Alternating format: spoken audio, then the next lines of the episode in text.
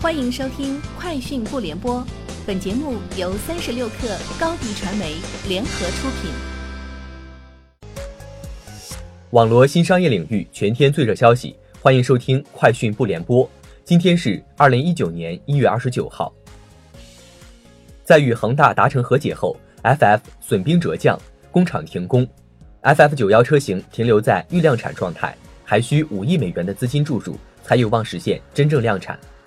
一位 FF 员工称，二零一八年十一月十六日的一次员工大会上，贾跃亭提出让渡财务权益的计划，留出更多的利益给员工和投资人，可能他的股份届时会降到很小的比例。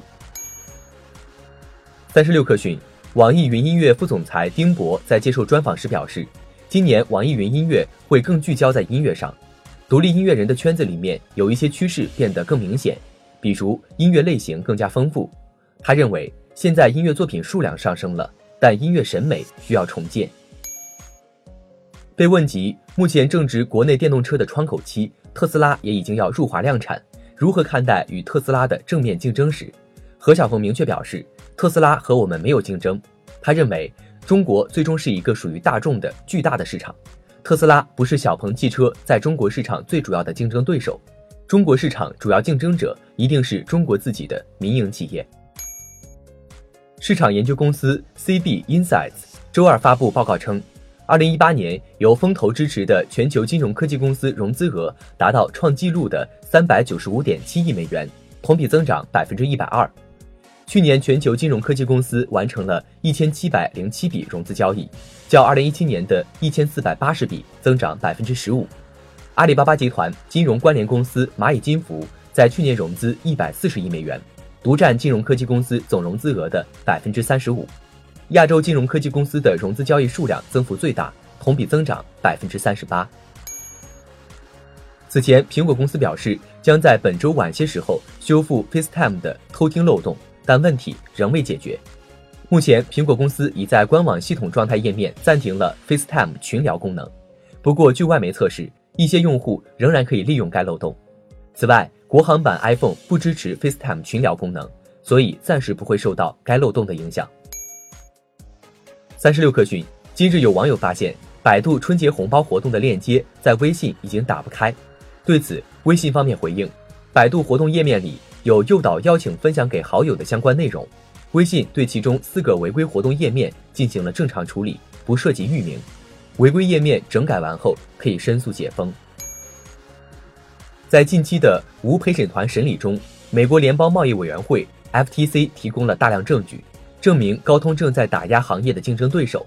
FTC 试图说服美国地方法官高兰会，高通是一家违反法律的垄断企业，但这并不容易。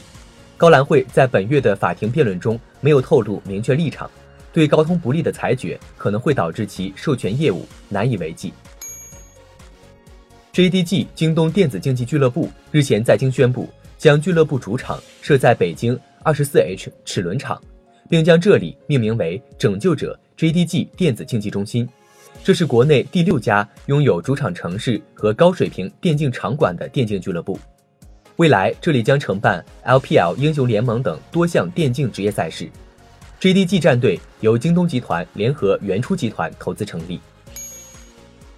三十六氪讯。准时达国际供应链管理有限公司于今日正式完成 A 轮融资交割，融资总额达二十四亿元。本轮融资由中国人寿牵头领投，IDG 资本及中金资本联合领投，中铁中基、泰信资本、元和原点投资等投资机构跟投。准时达称，